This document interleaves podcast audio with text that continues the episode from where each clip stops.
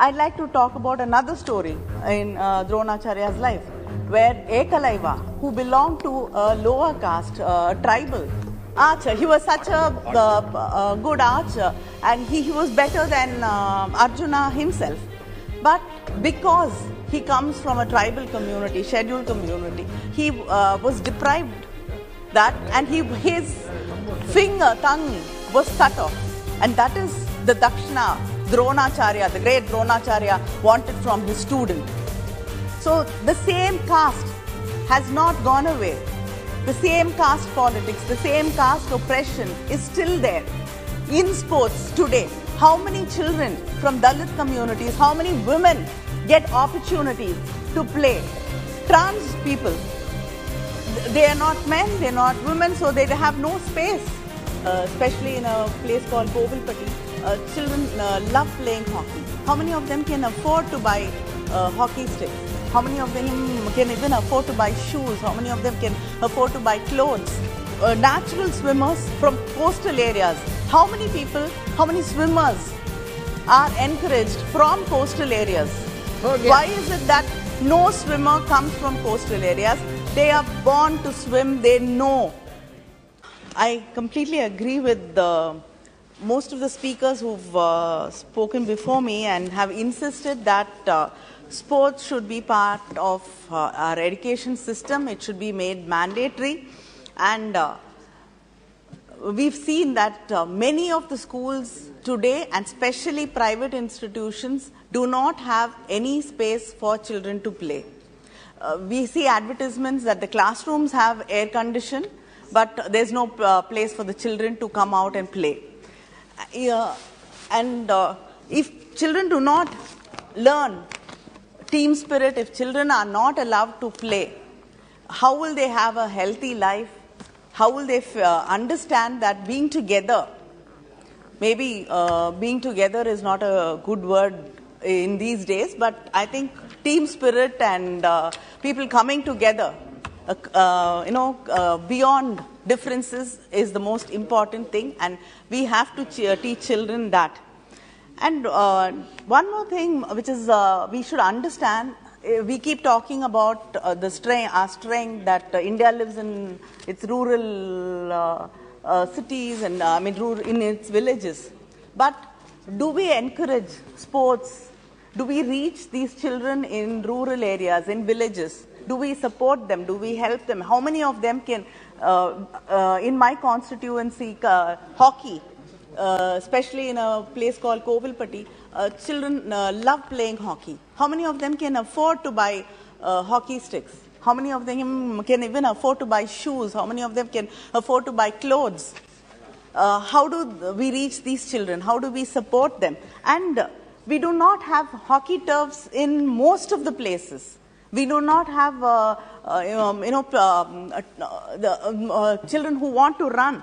They are not able to have, they don't have tracks to run. Uh, how do they practice? Um, uh, what happens to their dreams? How do they get the same standards, the same opportunities as children in cities and in developed nations get? And you have a scheme in Fit India also and in Samagra Shiksha Abhiyan to uh, give uh, equipment, sports equipment to, to schools. Uh, sadly, in uh, some schools get from both the schemes, and some schools are completely ignored and they do not get anything. And I'd like to know what kind of accountability is there to uh, make sure that schools are not ignored. And most of the top associations in this country, sports association, are ridden with politics and interference from politics, politicians, power games, corruption. How will they be able, and many of them, uh, people here have mentioned that it is the bureaucrats and the politicians who control these associations, and they are the ones who actually have the say, the final say in the life of sports people. They decide who has to be selected, the, who, are, who has talent. It is not going to be unbiased. So, how are we going to make sure that there is justice? And uh, um, the speaker before me, um, Bharat, when he spoke, he was talking about uh, Dronacharya.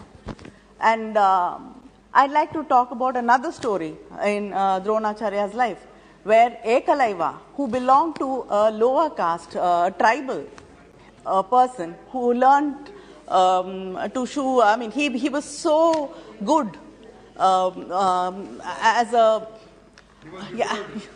archer. He was such a uh, good archer, and he, he was better than uh, Arjuna himself. But because he comes from a tribal community, scheduled community, he uh, was deprived that, and he, his finger, tongue was cut off. And that is the Dakshina Dronacharya, the great Dronacharya, wanted from his student. So the same caste has not gone away.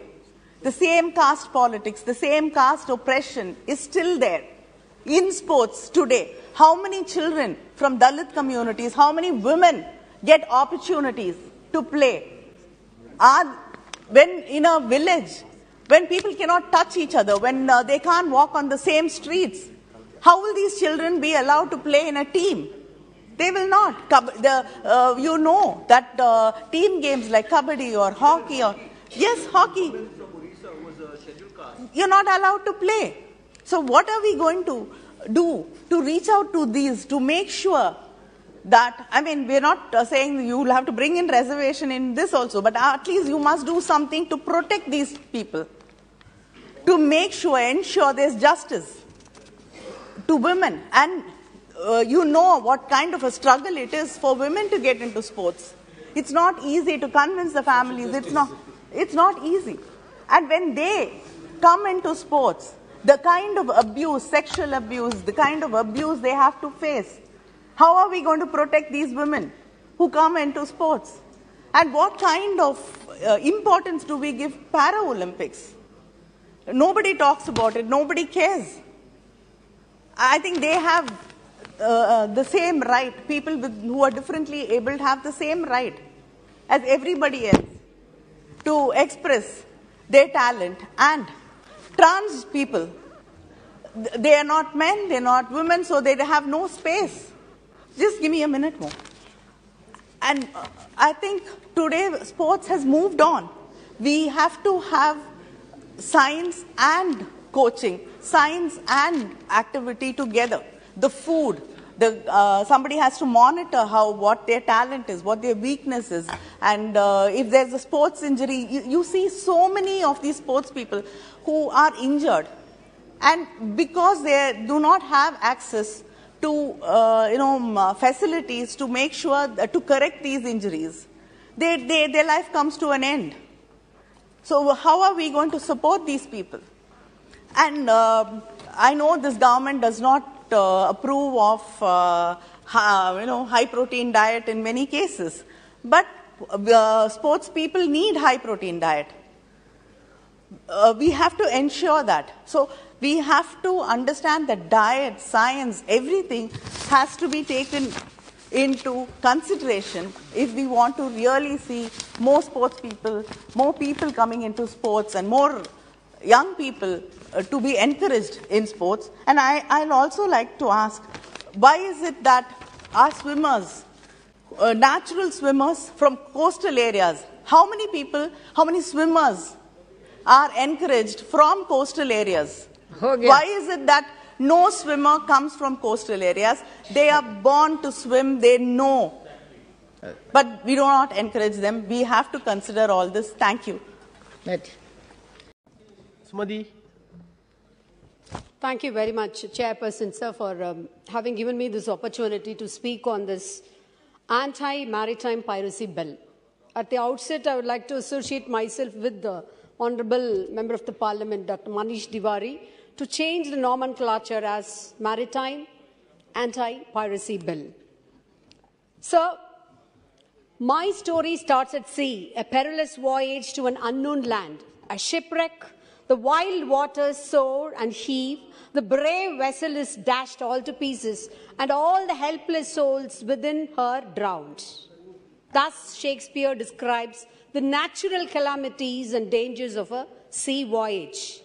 But apart from these, the pirates of the sea are the most dangerous threat, who seize, destroy any ship at high seas, and sometimes even at the harbors at shore. Also, they are involved in many other illegal activities like smuggling and slave trades. So, the sea piracy mafia needs to be dealt with iron fist. And so, I really appreciate our government's initiative to bell the cat legally through this bill. So, according to the International Maritime Bureau of the ICC, uh, piracy attacks on ships were increased by 20% between 2019 and 2020. India is the largest stakeholder in maritime trade, having our crew and officers constitute nearby 10% of the global seafaring community. And thus, it's high time to have this bill passed. And we have our union minister here right now for the external affairs, Dr. uh, S. Jaishankar, who has labored much to bring this bill to see the light of the day. I appreciate wholeheartedly his efforts and hope this will bring sea changes in the Indian maritime history. Sir, the Union is bringing the law as part of the commitment made by India while signing the United Nations Conventions on the Law of the Sea, UNCLOS, in 1982, and the UNCLOS was ratified by India in 1995. I welcome this bill, but would like to draw the attention of this August House through you to some major incidents. Sir, the introduction of this bill comes after some uh, days after 18 Indians aboard a, a crude oil ship carrier were kidnapped off the coast of Nigeria. Some time ago, also, the House would not have been forgotten. An incident had been reported about our fellow Keralite fishermen being killed by uh, the authorities in an Italian naval ship. And since there was a lacuna in the legal system, much had been deliberated and spoken about, and even when we were waiting for the offenders to be punished, they were just let go, which was a very sad thing. And I like to bring uh, those things, incidents, to the uh, uh, attention of this August House because that's how this bill seems to be very, very important. So, to have a separate domestic legislature on piracy as well as well taking care of the fellow fishermen from all the states of India is also very, very important. Yes, yes. That's the point I would like to make here. So far, we have to rely on the Indian Penal Code relating to the offence of wartime piracy in India, piracy in India, the penal codes are only applicable up to territorial waters. Also, the international naval presence in the Gulf of Aden made the pirate to have a paradigm shift to east and southwards. So, everybody's eyes are now up to the southern part. I appreciate the initiative to pass this bill after so much mulling over and discussions from 2019 onwards, as have been pointed out by my uh, esteemed colleagues. However, during the 15th Lok Sabha, a redrafted bill was presented and it was lapsed. So, why I am just pointing out the detailed efforts is while so much effort have been taken by the union government, showing keen interest and evident interest to safeguard Indians, our trade and other seafaring activities, sheer neglect has been shown to a Tamilian fishermen Shame. throughout. Aren't we the sons of uh, Bharat Mata, as you proudly say? So whenever there is a Tamilian fisherman being attacked by the Sri Lankan Navy, Yes. Sri Lankan Navy, the headlines yes. will scream that Indian fishermen are attacked. Whereas in Gujarat, I won't budge in. Whereas Tamilian fishermen are attacked, the, the headlines will scream Tamilian fishermen are attacked. I beg your pardon. But wherein Gujarati fishermen are attacked, then the headlines will say Indian fishermen are attacked. Why this stepmotherly treatment to us? Our chief minister, Talapati M.K. Stalin, has umpteen number of times raised this issue and our floor leader, respected member of the parliament, Sir T.R. Balu sir also has raised this issue in the parliament. But recently, you know, how many incidents have been, you know, listed? See, 600 fishermen have been killed in the recent times and thousands of their fishing vessels seized and damaged more than 600 in the last 30 years, but the government is not taking any stringent laws through legal actions rather than negotiations and table conferences and diplomatic talks.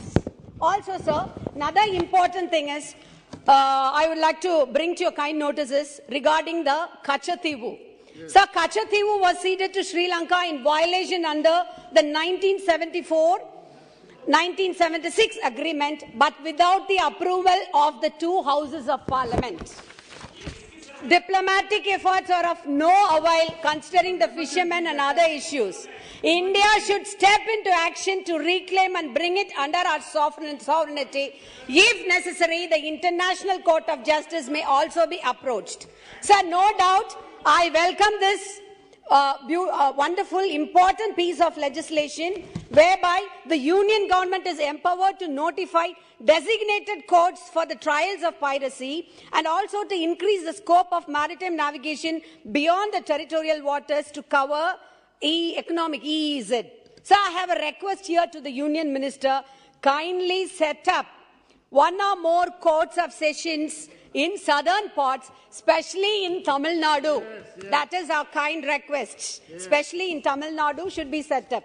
Sir, as has been pointed out by uh, the members of my respected colleagues here, the punishment of a death penalty is not at all advisable. And as had been rightly pointed out by the union minister here also, we hope that it would be abolished because we have had this uh, history of uh, Justice V.R. Krishna Iyer, the pioneer of judicial activism, who is a strong advocacy against uh, the capital punishment, and our uh, CM is also, all of us are against it, and our ma own Mahatma Gandhi, we have him, who has said that I cannot in all conscience agree anyone being brought to gallows. Even countries like USA, Italy, who have been part of this, have, which, have, which, have, which have been uh, refrained, they have refrained themselves from this capital punishment.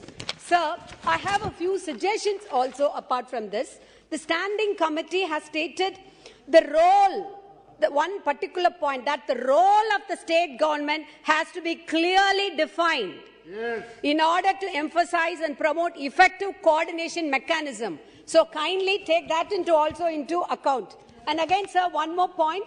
There is no mention of international cooperation for the repression of piracy in this bill, which should be addressed. And uh, since our, uh, Prime Minister has proudly announced as the head of the G20 summit that one earth, one family, one future, I'd like to request our Honorable Union Minister through you, sir, that he has to consider our fishermen from Tamil Nadu also because local issues are very, very important and it needs to be addressed we are very happy. We welcome this um, bill, but still they have to take into account the plight of our fishermen. Hence, with all these um, um, suggestions and requests, I'd like to um, I'd like to ask the Honourable Union Minister through you to take into consideration of the above points as well before passing the bill. Thank you very much. This is a country of so many nationalities. It is not one nationality. Take your seat, Mr. Vaiko. Patriotism is not the monopoly of you people. You may have majority. With your brutal majority, you don't want, or you I want to uh, destroy everything. Address the chair. Everyone has to keep calm and composure. Only Mr. Vaiko will be on his legs. Mr. Vaiko will have time to make his input on this significant issue. Let us give him rapt attention. And I would appeal to everyone not to be agitated. He has full right and protection of the chair to express his opinion. And no one in the House should interrupt him or take position while he is speaking. I call upon one second. I call upon, I call upon Sri Vaiko. Take your seat, Mr. Vaiko. What I'm saying, I call upon Sri Vaiko to make his input on this.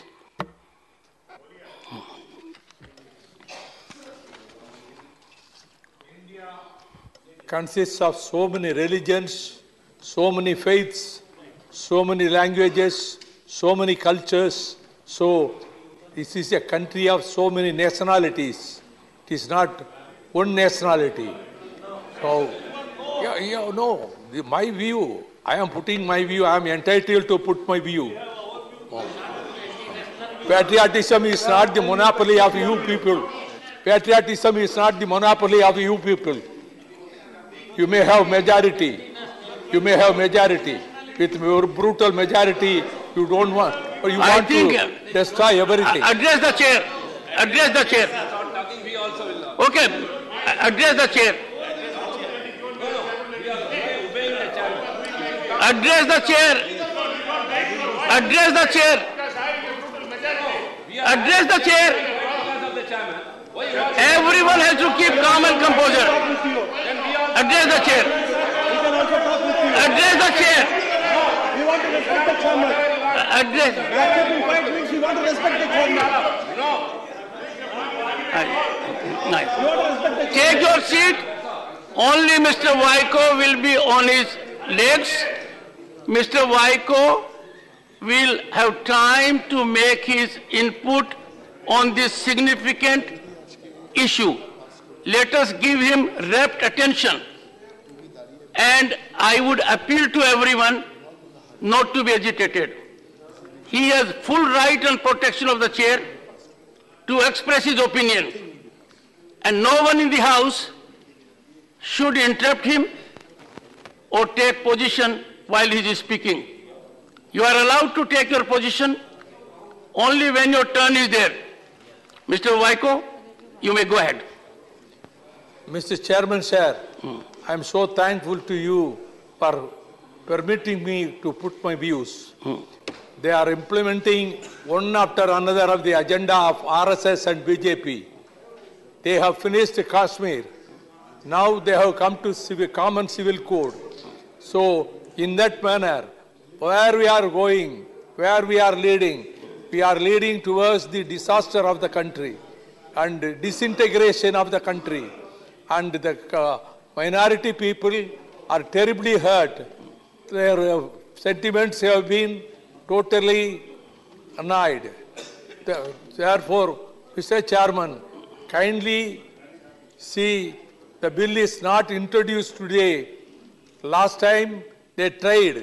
Then when they thought they could not get a majority, they did not proceed. They ran away. This time they have got majority. Therefore, it is they are trying to bulldoze this thing, but this will lead to worse disaster and danger to the country. It is the day of shame and sorrow. I am very sorry. Today we have to go through this. Mm. If you are pleased, you kindly allow them not to introduce the bill. This is my view.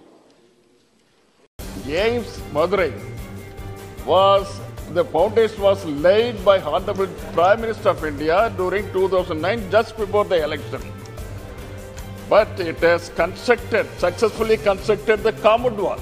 On 12 12 19, uh, 2022, they are going to start, take off these uh, classes, MBBS classes, with 50 students in Ramnad Medical College, that is, which is 150 kilometers away from this site.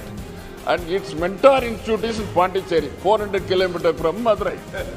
First of all, I take this opportunity to appreciate the Honorable Minister for his uh, pragmatic approach to eradicate the pandemic which has uh, come all the, through, which has spread throughout the world.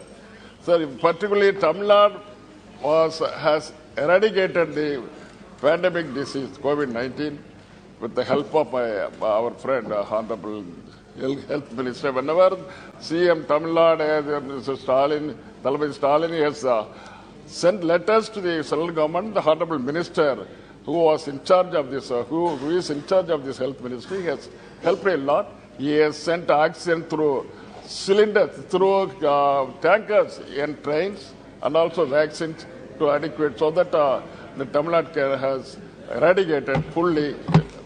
But sir, Now, the funny thing is, Sir AIIMS Madurai was the foundation was laid by Honorable Prime Minister of India during 2009, just before the election. But it has constructed, successfully constructed the common wall. The land is there. To your, uh, you, will, you will be surprised to know that within two or three years, after, I think on 12, 12, 19, uh, to 2022, they are going to start, take off these uh, classes, MBBS classes, with 50 students in Ramnad Medical College, that is, which is 150 kilometers away from this site. And its mentor institute is in Pondicherry, 400 kilometers from Madurai. This is the funny uh, things which is prevailing there. I want to know from the Honorable Minister, at least see the uh, last election is was over. Now the, the, uh, the next election is coming in 2024. When are you going to have this uh, uh, the infrastructure, that is the entire building together? Kindly, uh, uh, Manya kindly show some light at it. When, it, when it, the project will has to be completed quickly. Shri P. Wilson. Chairman, sir, I wish to raise a matter of uh, public, urgent public importance relating to the revising of the income ceiling limit for OBCs.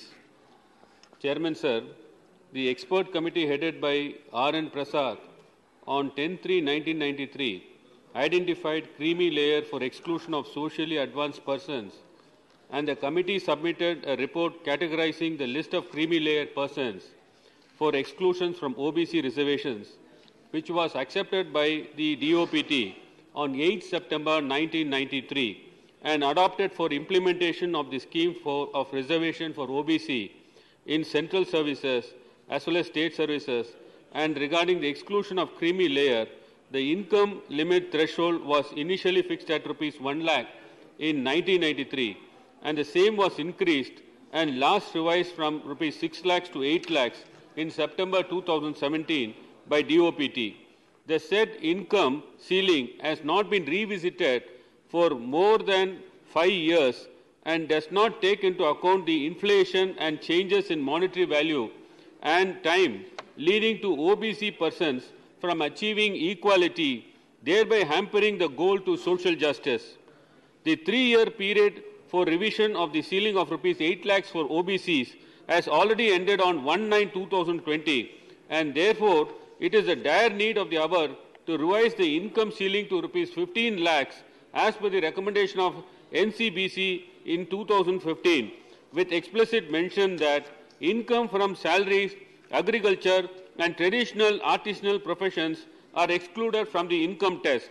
This will enable the OBC students to apply for admissions in higher educational institutions as well for the government employment from the academic year 2023 onwards.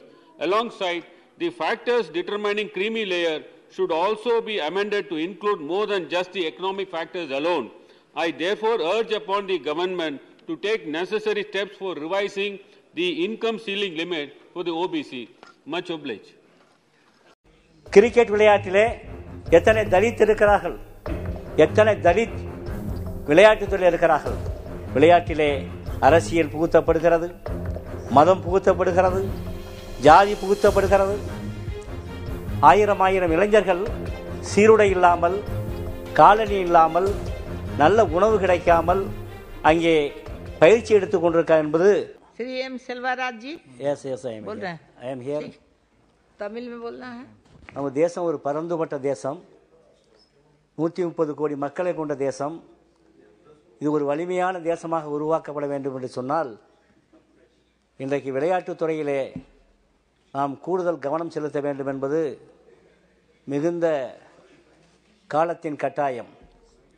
என்று சொன்னால் ஒரு தேசம் வலிமையாக இருக்க வேண்டும் என்று சொன்னால் அந்த தேசத்தில் இருக்கக்கூடிய இளம் தலைமுறையினர் நல்ல மனநிலையோடு ஆரோக்கியத்தோடு உள்ளத்தெளிவோடு இருக்குவது இருக்க வேண்டும் என்பது மிக அவசியமானது. இதையெல்லாம் வழங்குவது என்பது விளையாட்டு தான் விளையாட்டுத்துறையின் மூலமாக தான் இந்த தெளிவை பெற முடியும். எனவே அந்த அடிப்படையிலே நம்ம தேசத்தில் விளையாட்டுத்துறையை மேம்படுத்துவதற்கு கெலோ இந்திய திட்டம் ஒரு மிக சிறந்த திட்டம் என்பதை நான் முதலிலே வரவேற்கிறேன். அதற்கான விளையாட்டுத்துறைக்கு ஒதுக்கப்படுகிற நிதியை அதிகப்படுத்த வேண்டும் கூடுதல் படுத்த வேண்டும் என்பது பொதுவாக அனைத்து உறுப்பினர்களும் இங்கே நமது மாண்புமிகு அமைச்சரிடம் இங்கே விண்ணப்பித்திருக்கிறார்கள். அதையும் நான் சொல்ல கடமைப்பட்டிருக்கிறேன். அத்தோடு இந்த தேசத்தினுடைய விளையாட்டு என்று சொல்கிற போது நமது கபாடி என்பது நமது தேசத்தினுடைய விளையாட்டு. தேச விளையாட்டு என்று சொன்னால் kabaddi.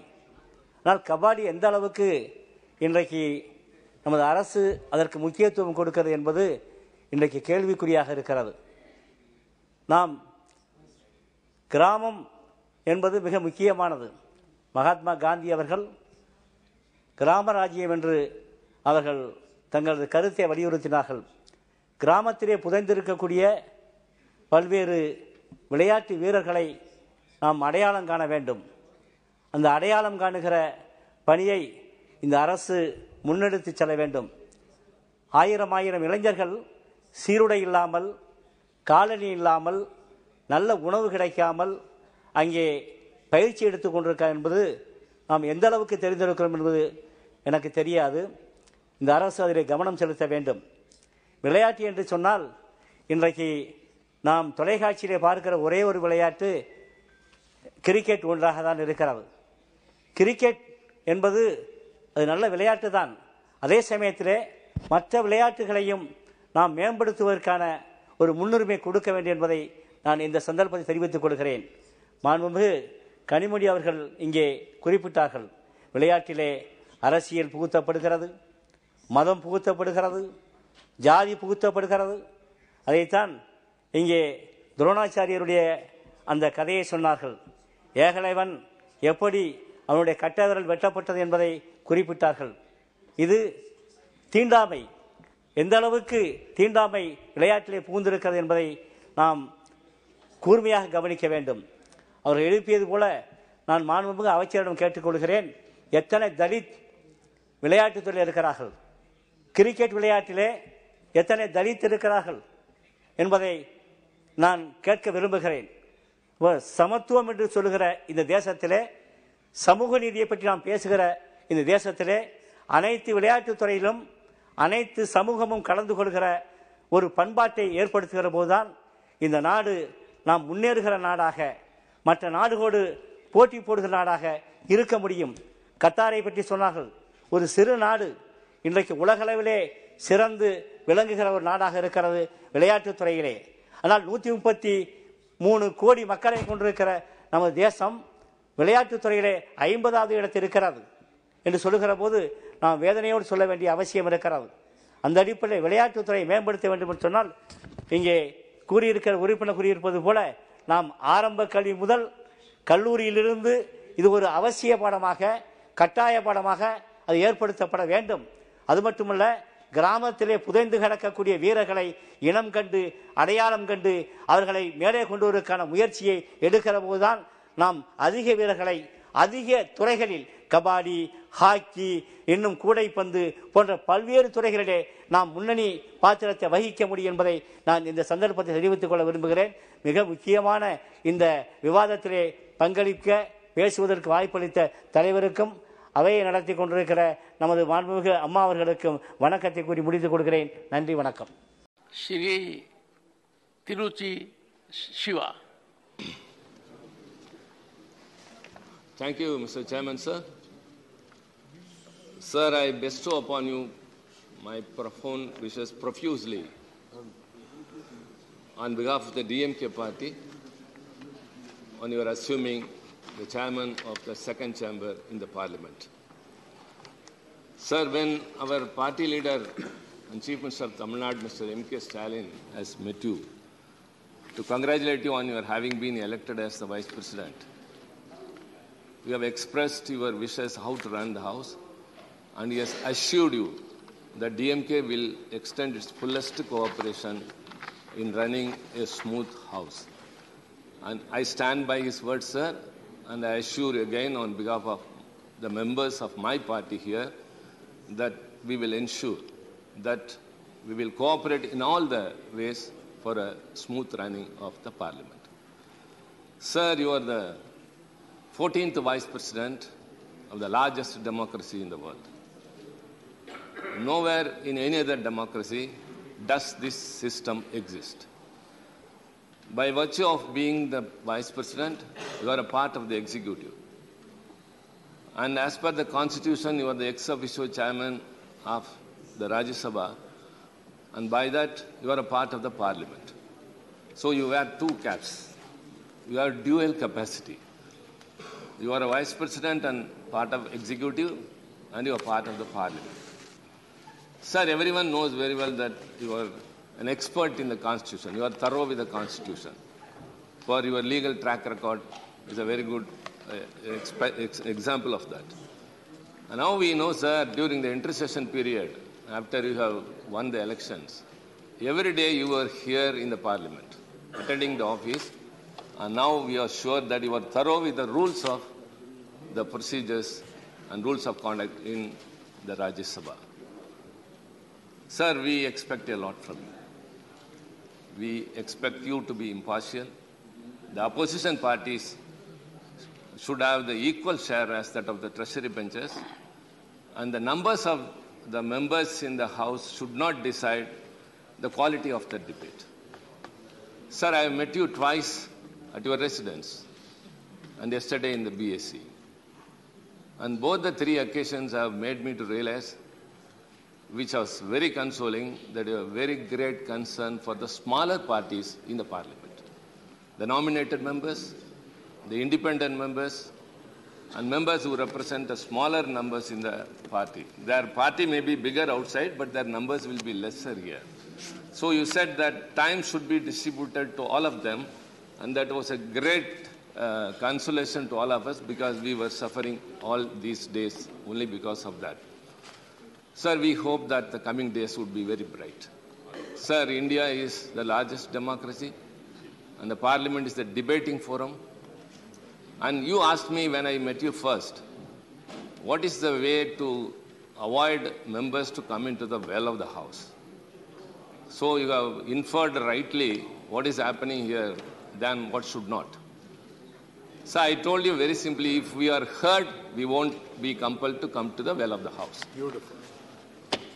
Members of the parliament come here to voice the people, their issues, their concerns.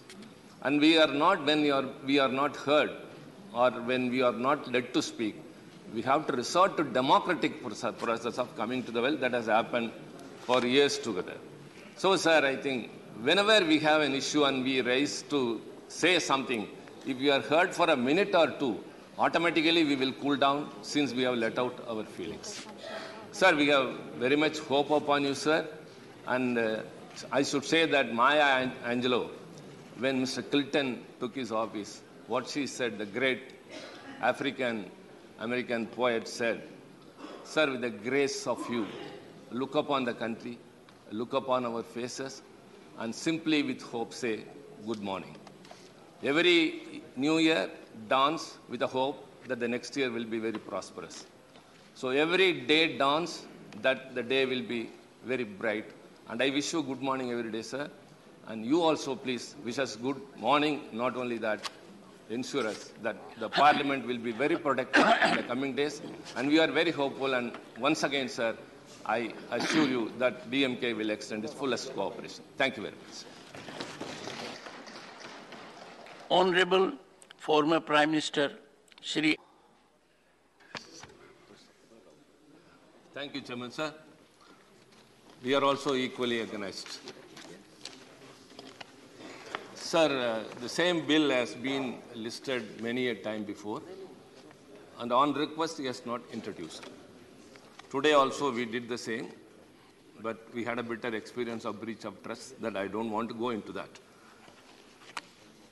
Sir, as everyone pointed out here, this country's base is secularism and federalism. Both are at stake now. Sir, we foresee something what may happen if this bill is passed here, maybe a private member bill, because I know that because when my private member bill was passed, what were the consequences? Sir, uh, when it, if the bill is introduced, it becomes the property of the House. Automatically, it will be taken up for consideration. When it is taken up for consideration and debated, sir, it will be put to vote, sir, and they are having majority, and automatically it will get passed. Sir, I just again foresee what would be the mindset of the minorities in the country. Sir, we should not at any cost create an apprehension in their minds. Sir, you know very well, sir. You are a well educated and well informed, sir. When the country partition, at the time of partition, Muhammad Ali Jinnah said, Muslims all come with me to the Pakistan. But Muslims here said, we are Muslims, but India is our nation. They all stayed there. They have contributed to the military. They have contributed to the development of the country. They have got their own religious code and other minorities also. Sir, we should not at any cost create a panic in their mind. Sir, that's what I said. It's a Pandora's box. Sir, we are really agonized and we see we are all trembling. And, and, and uh, it's unusual of our mentality because, sir, the whole country will be watching this. So I think because of having the majority, one cannot do whatever they want. Consider the future of this country, the safety of everyone, and the individual uniqueness of India should be maintained. Sir, I request the member not to introduce the bill, and you, sir, kindly protect the House, the members, and the nation's future. Thank you very much. Shri Jayant Chaudhary. Sir, uh, Indian Institute of Science, Education, Research were announced in the year of 2006 and were further declared as Institute of National Importance in 2012 to promote them as a leading institute of uh, country for science, education and research. As of date, IISERs have been established at only seven locations in the country, which is not enough for the promotion of science, education and technology. But no such central institutions has been set up in Pudukkottai district of Tamil Nadu, which is one of the centrally located district of Tamil Nadu. Hence, it should be given an IISER institute to promote the region. The union government also has enough land available to set up the same and the establishment of IISER in the Pudukkottai will augment the existing NIT in Trichirappalli, which has been saturated over the years. Sir, IISER Pudukkottai and NIT Trichy's close coordination can rapidly advance the research and development in the science sector for the benefit and development of the country, sir. So hence, I call upon the union government to open an IISER in Pudukkottai at the earliest, sir. And also, sir, we are the very first princely state which joined with India, sir. But till now, uh, we don't get uh, even a small benefit from the union government, sir. The protection and conservation of wildlife is the need of the hour and is one of the most important duties of the government and people to protect our wildlife wealth. Sir, the Wildlife Protection Amendment Bill amends the Wildlife Protection Act 1972 and seeks to increase the species protected under the law and implement the Convention on International Trade in Endangered Species of Wild Fauna and Flora. Sir, the human population has grown exponentially over the past 200 years to more than 7 billion people today, and it continues to grow rapidly. This means the natural resources are being consumed faster than ever by the billions of people on the planet. This growth and development and also endangers the habitats and existence of the various types of wildlife around the world. So humans are being the current rate of species extinction, which is at least 100 to 1000 times higher than the nature indented. According to the WWF's Living Planet Report 2018, the world has witnessed an astonishing 60% decline in the size of populations of mammals, birds, fishes, reptiles, and amphibians in just over 40 years. In a healthy biome and biodiversity, world humans are the culprits. Their greed for development and advancement has made detrimental to the world wildlife. Therefore, any law which is aimed to protect and conserve wildlife population is absolutely necessary. So there is a conflict of interest between Forest Right Acts and the Wildlife Protection Act. Protection of wildlife is important at the same time, protection of the forest rights of the scheduled tribes and other traditional forest dwellers living near the protected wildlife zones. A near total ban on grazing coupled with a system that under undo the FRO, FRA has made life difficult of locals, stripping them their rights. Sir, cattle grazing has been recognized under the Tamil Nadu Forest Act 1882. The court then revised its order on March 17th. Now cattle grazing became legally permissible in forests outside tiger reserves, sanctuaries and national parks. In effect, the verdict removed 8,101.79 square kilometer or 35.42% of forests and 6.23% of the state totals area from Tamil Nadu grazing area, even from those who were illegitimate right holders. The, the court thus rewrote the provisions of two major laws that the Parliament has enacted in 2006 the 2006 Amendment to the Wildlife Protection Act and the Wildlife Protection Act of 1972 rendered tiger reserves a statutory category and prescribed provisions for the notifications.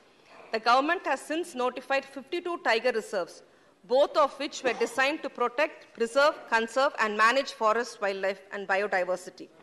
According to the Wildlife Protection Act, Tamil Nadu has to prepare a tiger conservation plan to protect the agricultural, livelihood, developmental, and other interests of the people living in the tiger reserves. The core area, the critical tiger habitat, is to be established without affecting the rights of the scheduled tribes or such other forest dwellers, while the buffer area should promote coexistence between wildlife and human activity with due recognition of livelihood, development, social and cultural rights of the local people. Separately, the scheduled tribes and other traditional forest dwellers recognize grazing and traditional seasonal, seasonal resource access of nomadic communities. That is, it accorded community rights to the village to be regulated by its Grama Sabha and not an individual grazing permit to be granted on payment of the prescribed fees by the forest department. This has to be followed without any hindrances to the tribal population and traditional forest dwellers.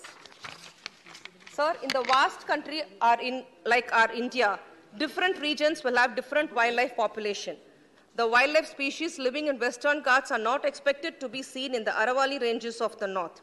The wildlife in the northeast India is much different from those in the eastern Ghats. Therefore, the state governments are better equipped to act upon the wildlife protection and conservation. I urge the union government to have a consultation with the state governments in forming the management authority and to provide adequate representation from the states in the composition of the authority. Sir, the pristine environment of the forest are deteriorating due to the unregulated tourism. Untreated sewage and plastic wastage have endangered the environment. Only if the people realize the importance of the clean environment and cooperate with the local administration, the natural resources can be protected. In Tamil Nadu, the eastern Ghats and the western Ghats are natural boon to protect fauna and flora typical to this weather and environment. We have tremendous coastal and marine habitat. Therefore, in protecting the wildlife, Tamil Nadu plays an important role. For DMK government in Tamil Nadu, several wildlife sanctuaries and wildlife parks, zoos, bird sanctuaries have been established in Tamil Nadu over the last 50 years. The project Save Tigers and Save Elephants have been successfully implemented in Tamil Nadu. Tamil Nadu is one of the best served countries in the countries as far as the wildlife protection is concerned. I take this opportunity to urge the union government to provide rupees 2,000 crores of, for the government of Tamil Nadu for enhancing its wildlife protection and conservation activities. With this, I conclude. Thank you, sir. Thank you, Dr. Kanimozhi. Welcome. Assalamu alaikum. My name is Mir Basit Hussain, and I'm a Kashmiri. Since it would be difficult for you people to interpret Kashmiri language, I would speak in English regarding Kalaignar. And as a mark of respect, I have tried to look the part.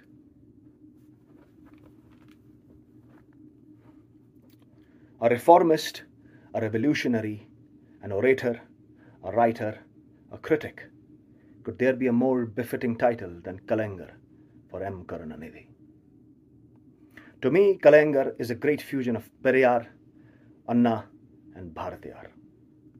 He stood as a towering personality from start to the end. His intelligence never diminished, his words always rich, and wit as sharp as a sword. To me, as a Kashmiri, his determination is inspiring. The way he stood up for his people, his dedication towards the Dravidian ideology, is an example. An epitome of persistence and dedication. I yearn for such a leader at home. I do. I would like to end with a quote from his movie Parasakthi. Odinal, Odinal, Valkain, Orathake, Odinal. I hope I pronounced it correct. She ran, she fled to the very end of life. A metaphor that definitely encouraged people of Tamil Nadu to fight the oppressors. Welcome. Salam alaikum. Honorable Member Sri Senthil Kumar ji. Vanakkam, Chairperson. Very brief. Very yes, sir. So before the DMK government first came to power in Tamil Nadu in the year 1967, before that, the situation in Tamil Nadu and throughout India is that in a village, the agricultural land is owned by 10% of the landlords in that village, and 90% of the people are laborers for that landlord. So for getting a work, they'll have to work with the landlord for work. So they, in a year, they get around 110 days of work. So they, they get their ration, they get their uh, food, they get their money. For the remaining 255 days, they do not have any food, they do not, they have to rely upon the 10% landlords. This was the situation throughout India. So what happened when Dr. Kalaignar, the great visionary leader, took, he came to power? He saw that for the rest of the 255 days also, these people shouldn't go without food. So he introduced the Tamil Nadu Civil Supplies Corporation and he gave food and subsidized uh, pulses for the 255 days so that this brought a self-respect moment. That is, they don't have to rely upon a, a landlord for their food. So this system, along the public distribution system, was brought throughout Tamil Nadu, and this was later followed throughout India. So this is the care that the Dravidian model has achieved through its principles and through the Dravidian principles, and now equality and self-respect was established. But now what we see? We see the Narendra government has been only favoring the corporates. You keep increasing the milk, you keep increasing the uh, potatoes, you keep increasing the, rice of, uh, the, uh, the price of curd. How do you expect? They say that for a packed milk or a, or a packed curd, the GST is high, and for an unpacked, you don't have. So even for children or for everybody, they want milk or curd only in a packed this thing because it is safe. So we don't have any this thing in uh, the government increasing the GST on one product. Let them increase it even to 50%. That is for the Gomutra, which even they can take it in their bare hands. Let them go increase that. But why do they have to affect the common man? And when the elections come, what do we see? The fuel prices, LPG prices keep, get frozen. And once they win the elections, they again steadily increase. So this is what we are against. That is the Dravidian model, which we want to be implemented throughout India, is for all, for the marginalized, for the discriminate, for everybody. And whereas the Narendra government, we see that they favor only the corporates. Thank you, sir. Thank you. Honorable Member. Sri Vaiko, Honorable Mr. you Chairman, have two, two minutes time, Mr. Vaiko. Please. it's a big time, sir. Yeah. I have obeyed by your comments, sir. Very good. Very good. Thank you, Vaiko. So some of the youngsters, you must know that Vaiko is one of the most ferocious speaker in the country. I have no hesitation to say it. Mr. Wilson, Vice Chairman, sir, for allowing me to make a special mention of urgent public importance on the matter relating to abolishing of toll plazas across the country. There are about 1,000 toll plazas in India, highest being in Tamil Nadu about 48. Right to travel is a fundamental right. In developed countries, there is an option of toll and non-toll roads. However, in our country, all important arterial roads in states have been taken over by NHA and converted into toll roads, forcing the people to pay toll. Those living adjacent to toll roads have to use the roads every day, and even the monthly passes are expensive. There are many stretches of national highways operated by the concessionaires and National Highways Authority of India who have already realized the investment but still continuing to collect exorbitant toll fees. Toll fees are increased year to year by National Highways Authority of India mechanically. Toll fees are charged even for government transport buses and other state government vehicles. State transport corporations are not profit driven but services at normal rates. Therefore, all National Highways Authority of India toll fee plazas in the country requires immediate auditing by an independent authority to analyze the investment made, amount realized through toll collections in such stretch, and any amount due to concessionaire, National Highways Authority of India. Such concessionaires could be settled once for all. There cannot be element of profiteering in public utility infrastructure. Time has come where all the toll plazas have to be abolished completely. Instead, a one-time fee at the time of registering the motor vehicles can be collected. Therefore, I urge the Honorable Union Minister for Road Transport Highways to abolish all toll plazas across the country. Thank you, Vice Thank Chairman, you. sir. Shri Tiruchi Siva. Thank you, Mr. Vice Chairman, sir. Sir, I would like to start from where my friend Mr. Derek concluded his speech. In the year 2014, during the Lok Sabha elections, the then Chief Minister of Gujarat, who aspired to become the Prime Minister of India and now the Prime Minister, lambasted the then government that it was a weak government and it reflects in a weak rupee. And he also accused that government UPA failed in all ways. Assured of, if I am right to quote, Acha Din, that is good days will come. But now the worst days are here. The country has uh, never witnessed such a critical situation before. In the past 50 years, the unemployment has critically gone down, very much bad than ever before, all because of this government's policies. Sir, I expected the finance minister to be here. I think some other works might have compelled her to be out. But I want to tell her. Yesterday, when she was replying in the Lok Sabha, she was replying to the members of the DMK and other people who criticized the government for not having uh, controlled the price rise and the petroleum prices. And uh, in the course of her speech, she said that the DM, please, the DMK during the election campaigning gave a manifesto and it has not fulfilled its promises of reducing the petrol price and all. Sir, I would like to submit through you to this government as well as to the finance minister. She knows pretty well, but she spoke to the gallery. We expected something else from her. In one year, the DMK government, headed by Mr. M.K. Stalin, has fulfilled 70% of the poll promises. We have yet more four years to cross. And we have reduced the petrol price by 3 rupees, and we have reduced the uh, milk price by 3 rupees.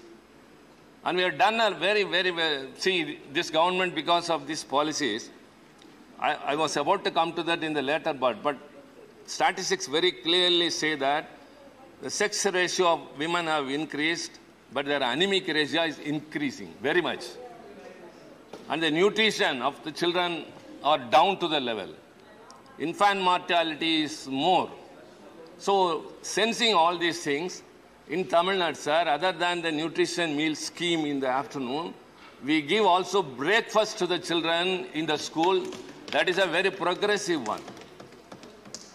And everything that happened is only because of this government's policies. Everything. During the election, let me ask. She is challenging us in one year whether we have fulfilled the poll promises. Let me ask them.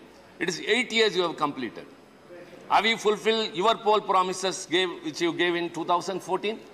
You said that black money will be totally unearthed and 15 lakh cash will be deposited in every citizen's account. Have you deposited? Have you deposited? Later, you yourself. It was Jumla, Jumla. Later, I'll, I'll tell you. Later, your own home minister, your own home minister, Honorable Amit Shah told it's a Jumla. Jumla? Jumla means empty promise. empty. So, a political promise. Whatever be I, I don't know the meaning of that word. So you gave an assurance, but you are not fulfilled. Father, you yourself said it is an electoral promise. So you have cheated the people. You have misled them. And you said every year you will give two crores of employment to the youth. But now I said, as said in the beginning, the unemployment has soared high. And next comes the demonetization policy. The highly flawed demonetization policy which was imposed upon the people all of a sudden, which devastated the MSM sector, the informal economy, and the whole economy of this country. And what the Prime Minister told when people were agitated, just in 50 days, if it is not set right, you hang me. Did he not tell that? You punish me, he said.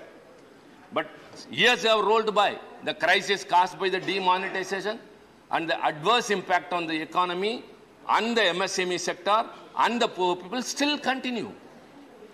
So whatever you have done are only flawed. The GST, again to say, the GST has increased the basic prices. And uh, uh, Derek was quoting about two, a couple, a man and a woman getting up in the morning, uh, getting ready to go to office, going out, what are all the expenses. Let me tell you one more thing, Mr. My dear friend. A person dies, he is no more. He, go, he is taken to the crematorium, there he has to pay 18%. 18% GST in crematorium. Honorable member, honorable How member, sad. the chair. How sad it is. So also the petroleum prices. They cannot justify it, showing this and that reason. See, when the UP UPA was in power, the oil prices and the petrol prices in our country.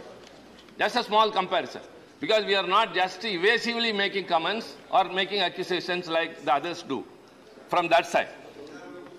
In 2011, the oil price was at the highest 111 rupees 89 paisa when the petrol price was only 58.5. That was in UPA. And when it demitted office, the oil prices have come down to 84.16 and the petrol was 72.26. When they took over, it was the same. The very next year, the oil prices in the global level came down to 46.17 rupee. But here, dollar, sorry, dollar. And here, the petrol price was 60.49. It was not proportionate. When the oil prices come down, it should be transferred to the consumer, but it was no. Rather, the petrol price was hiked. And slowly coming like that, today, the oil prices are $121 per barrel, and the petrol price is 105.41.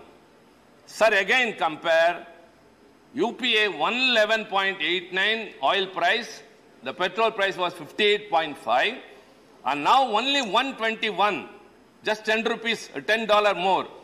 The petrol price is 105.41.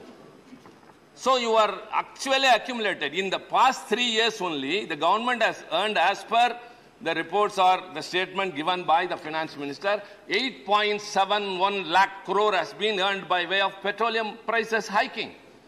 Whom does it affect? Not the corporates. Actually, they are benefited. Whatever you have the money, you are waiving off the corporates' loans, telling that we are augmenting the incentives. No, but you are increasing their profits. During the pandemic, the whole country was suffering. Everyone. Because of the non-plan implementation of uh, this lockdown, what happened? The migrant workers, they died, they lost their jobs, they were starving for food. Many people were suffering, so many were left unemployed, whereas the corporates' profit increased to 22% than before. Because of your incentives. You take care of them.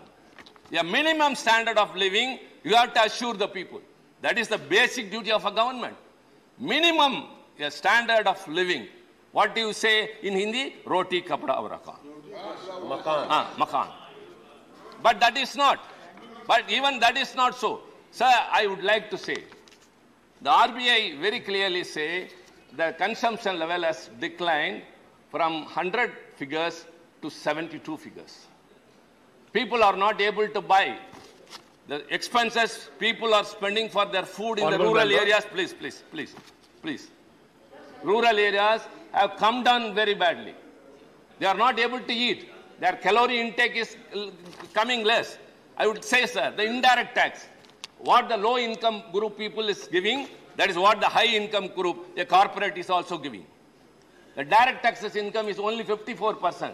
The rest 46% are given by the ordinary poor people. You are taxing them. You are breaking their bone, backs. They are not able to survive. Essential commodities price go up. The poor people, see what do you call Ujjala? Ujjwala? What is Ujjwala. Ujjala. Uh, you are given stoves, but the gas price has gone up. 1100. They are having stoves, but they cannot buy gas. Women are starving. Women are, the family heads are, something. I got a lot to say, sir, but I have to confine to the time which I have been limited to. This is the situation in this country. They are not bothered. They only give excuses. The fall in the depreciation of the rupee value. You cannot compare the other countries. You cannot say that person is sick, I am also sick. You have to be healthy. So the government has to take action how to bring back the rupee value to the country's needed level. It is not doing so. Whereas the forex reserves in the Reserve Bank of India has come down by I, for 4 lakh crore rupees to shore up the Indian rupee. What more you have got? You are benefiting the corporates, punishing the poor people. This is not the right gesture of a government. Sir, she is not here, but I would like to conclude since my time is up. Uh, I think she would come to know because she used to quote from Tamil Tirukural, uh, Purananur and all. I would also like to quote one Tirukural. கொடையளி செங்கோல் குடியோம்பல் நான்கும் உடையோ நாம் வேந்தர்க்கு ஒளி means I would say in Tamil first தேவைப்படுவோருக்கு தேவைப்படுவதை தருவது அடுத்தவர்கள் கருத்தை மதிப்பது நல்லாட்சி நடத்துவது எல்லாவற்றிற்கு மேல் பக்- மக்களை பாதுகாப்பது இந்த நான்கும் உடையதே அரசர்க்கு அழகு. Let me tell in English let me tell in English you have to give the poor what they need number one number two you have to lend your ears to the views of those people who oppose you number three a perfect administration, a good governance, and care of the people's will are the qualities of a real king. Do you do that? You are not taking care of the poor people. You are not lending your ears to the opposition's criticism or comments or anything which we say. However, it may be genuine. Your administration is not also good. You say minimum government, maximum governance. But now maximum government, but minimum governance. Thank you very much. Thank you. Uh, Sri Karti Chidambaram ji.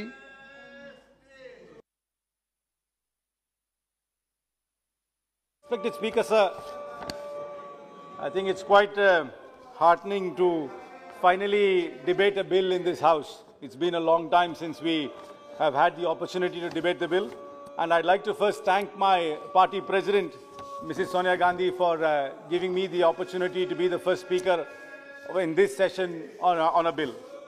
Sir, while we have over a billion people in India, and we always consider that India to be an overpopulated country, there are many people who are unable to have children and who, are, who find the benefit from the assisted uh, reproductive technologies. So it is, it is essential that this technology is available to all and it is also regulated and uh, may ensure that best medical practices are followed while this technology is made available to all. Sir, indulge me a little bit. I'm a great admirer of our Puranams, Itihasams and epics. I grew up reading Amar Chitra Katha. I don't even know whether Amar Chitra Katha is still around or not, but I grew up reading Amar Chitra Katha. My maternal grandmother, when I was growing up, told me many fables and stories. Sir, this is a government which professes to draw inspiration from our Puranas and from our Itihasams and from our epics. Government ministers have spoken about Pushpak Vimana. I've asked even research to be done on the existence of the Pushpak Vimana and the science behind it. The Prime Minister has alluded to Ganesha when he was addressing a conference of doctors in 2014. Sir, I come from Shivaganga. Pillayarpatti is the biggest temple there and the most famous temple there. And we are all great devotees of Ganesha. In fact, there is not a single day goes by where I do not say Ekadantaya Vidmahe Vakratundaya Dhimahi Tanno Danti Prachodayat without starting my day. But the Prime Minister, when he spoke to the doctors, said that evidence of plastic surgery was there because Ganesha has, uh, an elephant head which was fitted to a human being. It's a different matter, and I've always wondered how a circumference of an elephant head can be fitted to a human. But still, we draw inspiration from our Puranas. Sir, our epics have so many instances of unconventional births. Our entire epics, we read the Mahabharata, is the starting point of that. If you look at the Kuru dynasty of the Kauravas, Dhritarashtra and Gandhari could not have children. In fact, the, the legend is that the entire Kuru princes, the hundred of them, from Duryodhana, who's actually called Suyodhana. In fact, I must, we must have a debate why Duryodhana's name is not called as Suyodhana, which his real name is Suyodhana. In fact, somebody must explain this to me at some point of time. Hundred of them were born on earthen pots. We always believe that this is the beginning of the test tube baby, perhaps came from the inspiration from this. This is what your government believes. Your government always draws inspiration from epics. The Pandavas, again, you know that King Pandu was cursed by Durvasa. He could not have children through Kunti or Madri. In fact, Kunti had to evoke the gods to have children. That system was called Niyogi. Surya was the father of Karna. Dharma was, was, was, was fathered by, by, by Yama. Uh, Yudhi, uh, Arjuna was fathered by, by, by, by Indra. Uh, Bhima was fired by Vayu. And Nakula and Sahadeva were fathered by the Ashwini twins. So the system of Niyoga was there in those days. And sir, in Kerala, the most revered god Ayyappa is he said to have been born between the union of Shiva and Vishnu. That is why he is called Harihara Sudan. And in Tamil Nadu, the most revered god is Muruga. In fact, my parents have named me after the same god. Karti is one more name for Muruga. And he was born from the Netrikan, which is the third eye of Shiva, only from Shiva. So our Puranas have unconventional births are mentioned in our Puranas throughout. This government always says it draws inspiration from these Puranas. But sir, this, this law which they have drafted is not inspired by the liberal Hindu epics. In fact, this law has been drafted by somebody who's got a regressive colonial Victorian mindset. Please keep that in mind. It is not from the Hindu liberal traditions this law has come. This law has come from the completely regressive Victorian colonial mindset. I will tell you why. Sir, this law excludes many people rather than includes them. See, when I have given you so many instances of unconventional births, unconventional unions within in, the, in our Hindu epics, this law only allows married people to have access to this technology. It does not allow LGBTQ people to have access to this technology. This, this does not allow single men to have access to this technology. So this law is actually a Victorian law. It is not a Hindu law. So don't ever say you are a government which is actually propagating Hindu values. If Hindu values are there, it's a liberal value. You are in fact propagating a Victorian colonial value.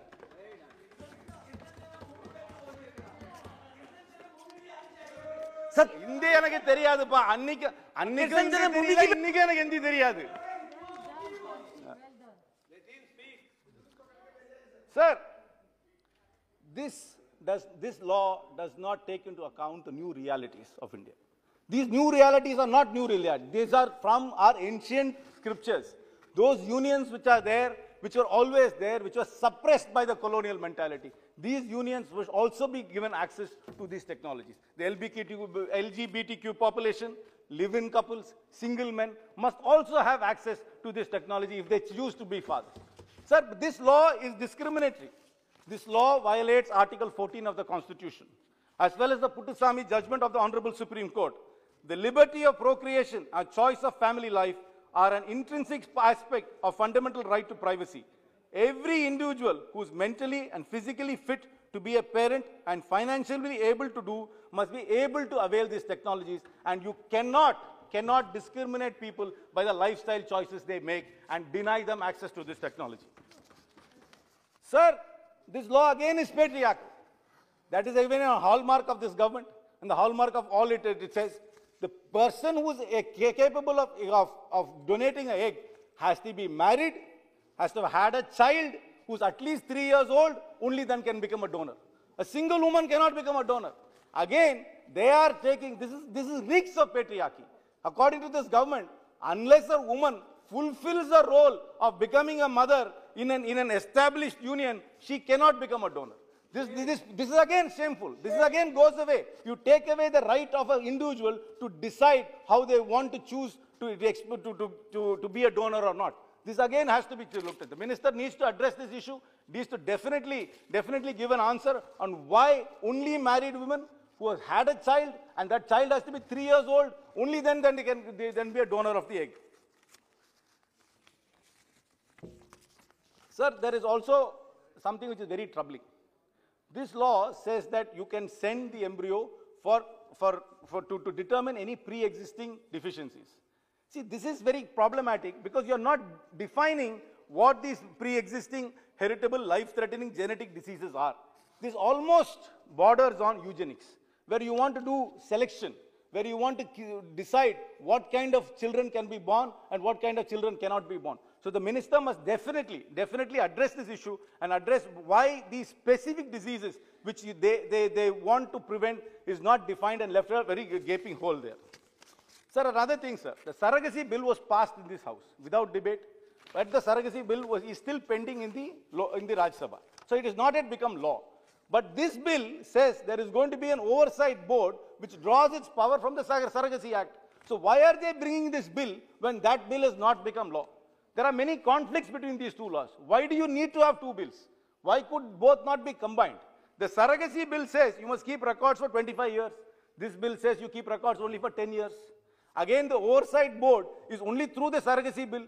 Here, the, the surrogacy bill has not become an, uh, an, act as yet. So how are you going to establish the board where you're drawing the powers from that uh, act which is not there? So there is a lot of conflict. The minister must definitely address why was the haste in bringing this bill when that bill has not been passed? And why is the need to have two separate bills instead of having one combined bill which they deal with the subject, pretty much the same subject? Sir, another issue which has not been addressed, which could be problematic, which is a very sensitive issue. A child born through a donor after the age of 18 might be curious to find out who the father is. That right is not given here today. And I accept that there is a privacy right of the donor. So there must be some sensitivity in this. And, and in, in, the ICMR suggests that the characteristics of the donor must be told to the child. Or, or, the identity, of course, cannot be given because most donors are anonymous. So there, that sensitivity is not being handled in this bill, and the minister must definitely address to find out how, how are you going to handle this sensitivity. It's a very sensitive subject. I accept. There's no politics in it. It's a very sensitive subject, and they must deal with it. So as far as the complaint mechanism goes, unless only the board can complain. An individual cannot complain. So you are really taking away the fundamental right of a person from going to court. Only the board can go to court and not the individual. Again, this is very problematic. You can't take away a fundamental right of a person for the, the right to go to court. And again, the board is only established by the Surrogacy Act and the Surrogacy Act is still not established. So that is another lacuna which you must address. Sir, you want the Aadhaar card for the donor because you want to identify the donor with the Aadhaar card. But the donor has to be anonymous. What if there is a leak of data? What are we doing to protect that? Because a lot of people are donors, but they do not want their identity to be there because they have no legal right over the child. And it's also another thing. So lots of issues of privacy, lots of issues of fundamental rights, lots of issues of discrimination are very much there and we must take, take it there. Sir. sir, while the clinics are not regulated, they are becoming commercial establishments. The minister knows that IVF is a very, very expensive procedure. Many people go through many cycles before they can uh, they have any success in it. It's a very expensive procedure. There is no control over their pricing. There is no control over how these clinics are established. But you, you, you prohibit the donors from, from charging anything because you do not want commercial exploitation of that. There is a lot of merit in that. But there must be some balance. While you are not regulating the, the practice, the medical practice, you are completely regulating the surrogacy part of it. So there must be some balance between it and there must be some clarity between it. Another thing which it does not address is, this is a very expensive procedure. But uh, many people of all strata of society want to have children of their own. What is the provision for them who do not have money? Is there any program which the government is proposing by which people who do not have the resources can also access this technology? This technology cannot be only available to the rich. This technology must be available to everybody who wants to have children, and that, that is a fundamental that should be that should be accessible to all. So the government must definitely address this issue as well. Sir, as I said in the beginning, this is a government which always says it draws inspiration from our Puranas. But this government is not at all acting in, in the way in which I have been taught Hindutva by my grandmother. This government is a Victorian colonial government.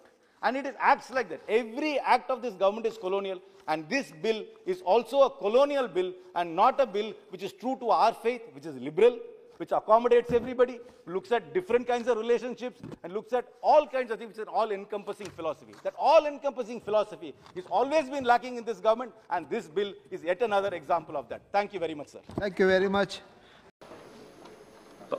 Tamil Nadu, Tamil Nadu, Shri M. Muhammad Abdullah.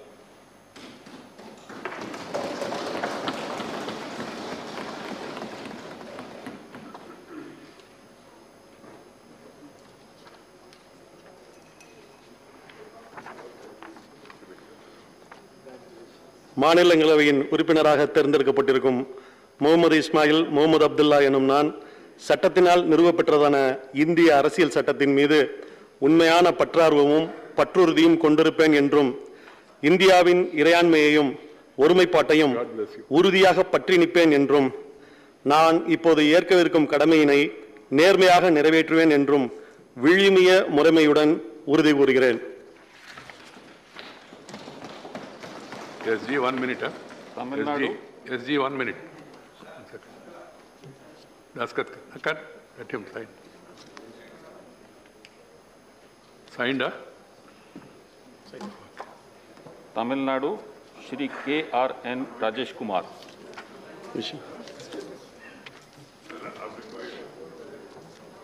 ठीक Because of COVID, uh, coming nearer is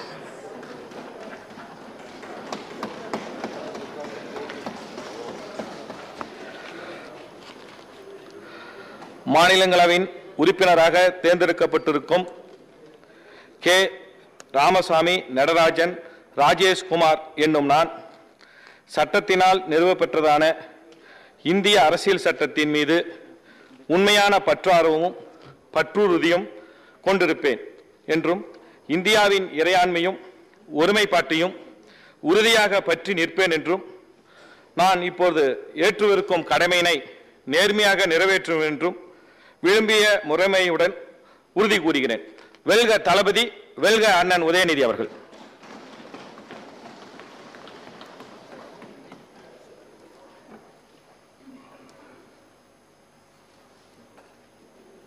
slogans will not be part of a record for the guidance of new members.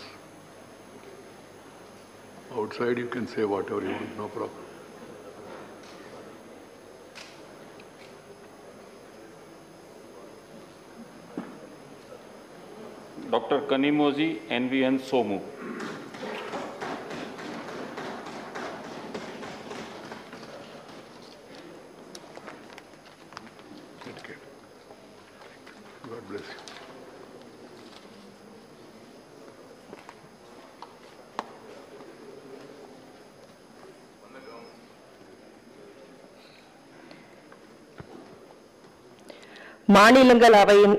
உறுப்பினராக தேர்ந்தெடுக்கப்பட்டிருக்கும் doctor Kanimozhi NVN சோமும் என்னும் நான் சட்டத்தினால் நிறுவப்பெற்றதென இந்திய அரசியல் சட்டத்தின் மீது உண்மையான பற்றார்வமும் பற்று உறுதியும் கொண்டிருப்பேன் என்றும் இந்தியாவின் இறை அன்- ஆண்மையும் ஒருமைப்பாட்டையும் உறுதியாக பற்றி நிற்பேன் என்றும் நான் இப்போது ஏற்கவிருக்கும் கடமையினை நேர்மையாக நிறைவேற்றுவேன் என்றும் விழுமிய முறையுடன் உறுதி கூறுகிறேன்.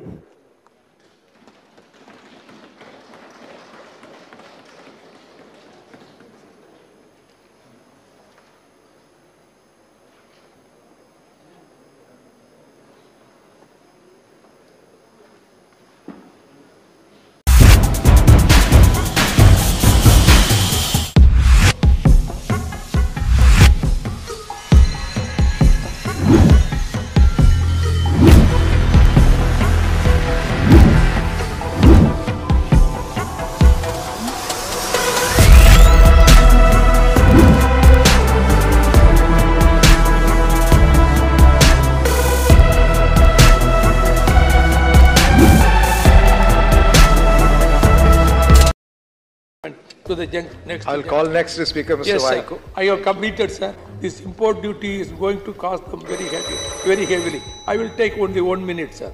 In our region, to, in Tuticorin, in Kanyakumari, Nagercoil, the Ministry of Environment, Forest and Climate Change in all policy matters. So I request the Honorable Minister. Yes, thank you. Thank you. you have taken three minutes extra. Please. Sri Vaiko.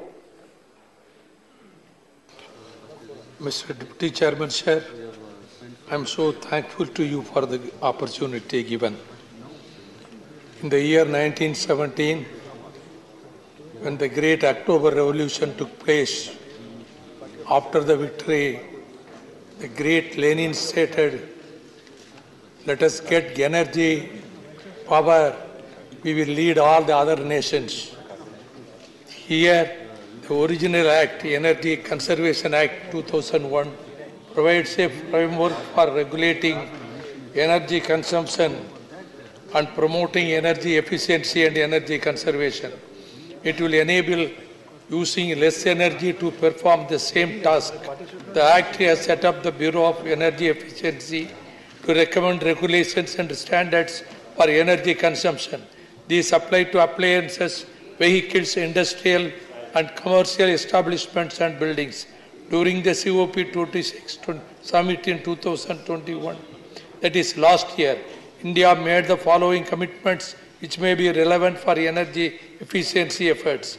One, reducing total projected carbon emissions by 1 billion tons by 2030. Second, reducing the carbon intensify of the economy by 45% by 2030 over 2005 levels. Carbon intensity is defined as the volume of carbon emissions per unit of GDP.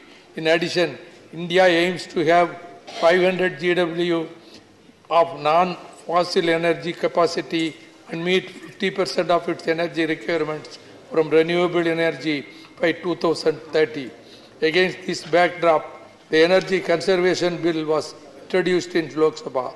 The bill seeks to amend the 2001 Act to facilitate the achievement of the COP26 goals and introduce concepts such as mandated use of non-fossil resources and carbon credit trading to ensure faster decarbonization of the Indian economy. The bill empowers the central government to specify a carbon credit trading scheme. The carbon credit implies a trade tradable permit produce a specific specified amount of carbon dioxide or other greenhouse emissions. The central government or any authorized agency may issue carbon credit certificates to entities registered and compliant with the scheme. The entities will be entitled to trade the certificates. The Act empowers the central government to specify energy conservation code for buildings. The code prescribes energy consumption standards in terms of area. The bill amends this, this to provide for an energy conservation and sustainable building code. This new code will provide norms for energy efficiency and conservation, use of renewable energy, and other requirements for green buildings. The bill provides for provisions including residential buildings which have minimum connected load of 100 kilowatts. In my view, it should be applicable to commercial buildings only and residential buildings should be excluded from this provision because there will be very few residential buildings which have a load capacity of 100 kilowatts. The amount of penalty is also very high, namely rupees 10 lakhs for the violation. It should be reduced to a reasonable amount. The provision of high penalty amount would encourage corruption and harassment to the genuine consumers. The bill provides for increasing the go- governing council members up to 37. Since most of the functions fall under the state jurisdiction, the government should provide membership for each state in the governing council so that there will be proper coordination and understanding. Though Bureau of Energy Efficiency is the regulatory authority, without the cooperation of the state governments, they cannot discharge their functions successfully. The governing body of the Bureau of Energy Conservation have under, under utilized, underutilized the funds by about 50% in the last two years. This has to be taken very seriously. Moreover, the government should launch a campaign for energy saving bill bulbs like LED among the general public so that the energy can be saved. The union government should launch a special scheme of distributing LED bulbs at subsidized rates so that more people, especially middle class and poor people, would purchase and use them. This government has reduced the budget for Solar Energy Corporation, which is the only public sector undertaking run by the Ministry of New and Renewable Energy, from rupees 1,800 crore last year to only rupees 1,000 crore this year. What is the justification? You have to increase the solar energy. You have to increase the generation of solar power. We have trained manpower. We have the land. We have the sun. At the same time, around 60% subsidy on solar panels is being, is being reduced by this government and GST on it has been increased from G 5 to 5, 12%. Where is the justification? The import duty for the solar panels has been increased. I appreciate the government wants to encourage the domestic manufacturing companies. But the domestic manufacturing companies have to import certain components from abroad. This import duty is going to cost them very heavy, very heavily. I will take only one minute, sir. In our region, to, in Tuticorin, in Kanyakumari, Nagercoil, wind energy is being produced, but you are reducing the fund allocation. You should encourage more such renewable energy system which does not pollute the environment. The jurisdiction of Bureau of Energy Efficiency in regulating carbon trading is questioned because generally it is the Ministry of Environment, Forest and Climate Change that is the nodal ministry in the matter of conservation and carbon credit trading, greenhouse gas emission. Therefore, the Honorable Minister should involve the Ministry of Environment, Forest and Climate Change in all policy matters. So I request the Honorable Minister to consider all these things so that we can give a better environment to the next I'll gen- call next speaker, Mr. Yes, sir. Vaiko. I have completed, sir. Yes, Now- thank you. Thank you. you have taken three minutes extra. Please. Sir, the bill implicitly proposes an escape route mechanism. While the Energy Conservation Act 2001 deals with saving energy, the present bill deals with saving environment and conserving climatic change. This bill does not clarify how carbon credit certificates will be traded or who will be regulating such trading. Honorable P. Wilson, we are discussing the Energy Conservation Amendment Bill 2022. Please. Thank you, Deputy Chairman, sir. Sir, I appreciate the good intention of the Honorable Minister for taking earnest efforts to control the carbon emission and to protect the environment. And I welcome the same. But, sir, I am sorry to state that the bill has lot of legal infirmities which goes to the root of the matter and it requires reconsideration and reintroduction. Sir, I have to say something good about this bill. The bill gives the union government the authority to implement a carbon credit trading system in the country. An organization that emits more carbon dioxide than what is allowed may purchase carbon credits. It aims to incentivize the use of clean energy by issuing carbon saving certificates. This bill, by mandating the use, aims to prescribe minimum consumption of non-fossil energy sources as energy or feed sources by the designated consumers with an aim to reduce carbon consumption and restrain carbon emissions to the atmosphere. The bill aims to mandate use of non-fossil sources by establishing carbon mandatory body within the field of energy conservation. Sir, I am sorry to say this, and it is my duty to say so. The bill is ultra vires of the Energy Conservation Act 2001. While the Energy Conservation Act 2001 deals with saving energy, the present bill deals with saving environment and conserving climatic change due to the usage of the fossil and non-fossil fuel while generating electricity. The scope and objective of the Principal Act does not take in the purpose or object of the present bill. Sir, the bill relates to monitoring and controlling of carbon emission and climate change, which is an aspect of the environmental laws. The question that arises is whether these aspects can be legislated pursuant to the power given under the entry 38 list 3. My answer is no. The power under which the environmental laws can be formed is given under entry 97 list 1. Therefore, I give you a suggestion. The way section 110.1 of the Motor Vehicles Act 1988 provides the ministry pro, uh, uh, protection uh, related so similar provisions should be introduced in the proposed bill also. A very effective minister, Mr. Bhupendra Yadav, is there, who is uh, dealing with the Environment Ministry. The Principal Act designated Ministry of Power as the nodal agency for the regulation of the scheme, and the Bureau of Energy Efficiency under the Ministry of Power will be the implementing agency. However, as per the rules specified under the Government of India business rules, allocation of business rules, the Ministry of Power is responsible for the general policy in the power sector and issues related to the energy policy and coordination and energy conservation and energy efficiency pertaining to the power sector. Sir, when we talk about the carbon credit trading, it is the, its ambit is conservation of environment and to protect climate change, which the statement of object and uh, reasons also says so. Sir, under the business allocation rules, it is the Ministry of Environment, Forest and Climate Change which is responsible for the regulation of the climate change, environmental norms, forestry and related matters.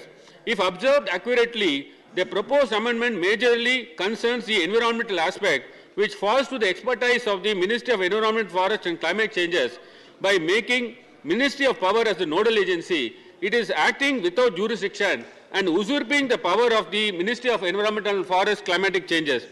Sir, by virtue of the doctrine of pith and substance, since the proposed amendment is to give effect to the uh, COP26 declaration held at Glasgow in 2021 to lower greenhouse gas emissions and therefore combat climate change, it falls within Article 253, thereby giving the Parliament the power to make laws for enforcing international agreements within the country. Since it gives effect to the international environmental obligation of the member states, the law cannot be brought in effect without making the Ministry of Environment and Forest and Climatic Change the enforcing authority who has got the adequate expertise in this sector. Sir, similar schemes in USA, UK and Switzerland, the Environment Ministry or the Environment Regulator implements schemes similar to the one proposed under the bill. Sir, the ministry has not specified who will regulate and govern the carbon credit market. So the bill suggests the alternate of carbon credit trading and carbon credit certificates. The government can issue energy saving certificates to those industries which consume less than their maximum allotted energy. However, these certificates can be sold to customers who consume higher than the maximum allowed energy threshold, providing for a framework for energy trading. Usually, trading platforms are regulated by respective sectoral uh, regulators, which is specified in the Act itself. This bill does not clarify how carbon credit certificates will be traded or who will be regulating such trading. Carbon credit certification is based on technical parameters of the emission rate and composition and thereby brings the certification process within the expertise of the Ministry of uh, Environment, Forest and Climatic Changes. Sir, the bill implicitly proposes an escape route mechanism. The introduction of the carbon markets in India is a welcome step, but the scheme might end up just providing an escape route mechanism to carbon intensive industrial sources. A successful carbon market requires a high enough carbon price that will disincentivize polluting behavior. This lays emphasis on the planning of the carbon market schemes in India in such a way that the value of the carbon certificates is increased and can actually make an impact on the ground. The penalty mentioned in these amendments, sir, goes up to 10 lakhs, along with an additional penalty of not more than twice the price of the oil, equivalent of energy consumed above the prescribed norm. It may be apt for industries of a certain scale and cannot be uniformly applied to all industries. Therefore, when it comes to bigger players of this carbon intensive sector, it may not be, uh, uh, it will be stringent enough and it will not be equitable. It should be based on the profit margins the companies make rather than the rate of the carbon emission. Sir, summing up, sir, similar parameters are observed in UK, USA and Switzerland under the cap and trade system. Sir, summing up, I would like the Honorable Minister to consider the following suggestions. The Ministry of Environment and Forest Cl- Climatic Change should be brought in for the proper implementation of the proposed scheme since they are the expert body in the concerned area of the proposed legislation. Number two, a regulatory body should be established to regulate the carbon credit trading certificates in open market. Thank you very much, sir. Thank you, Wilson ji.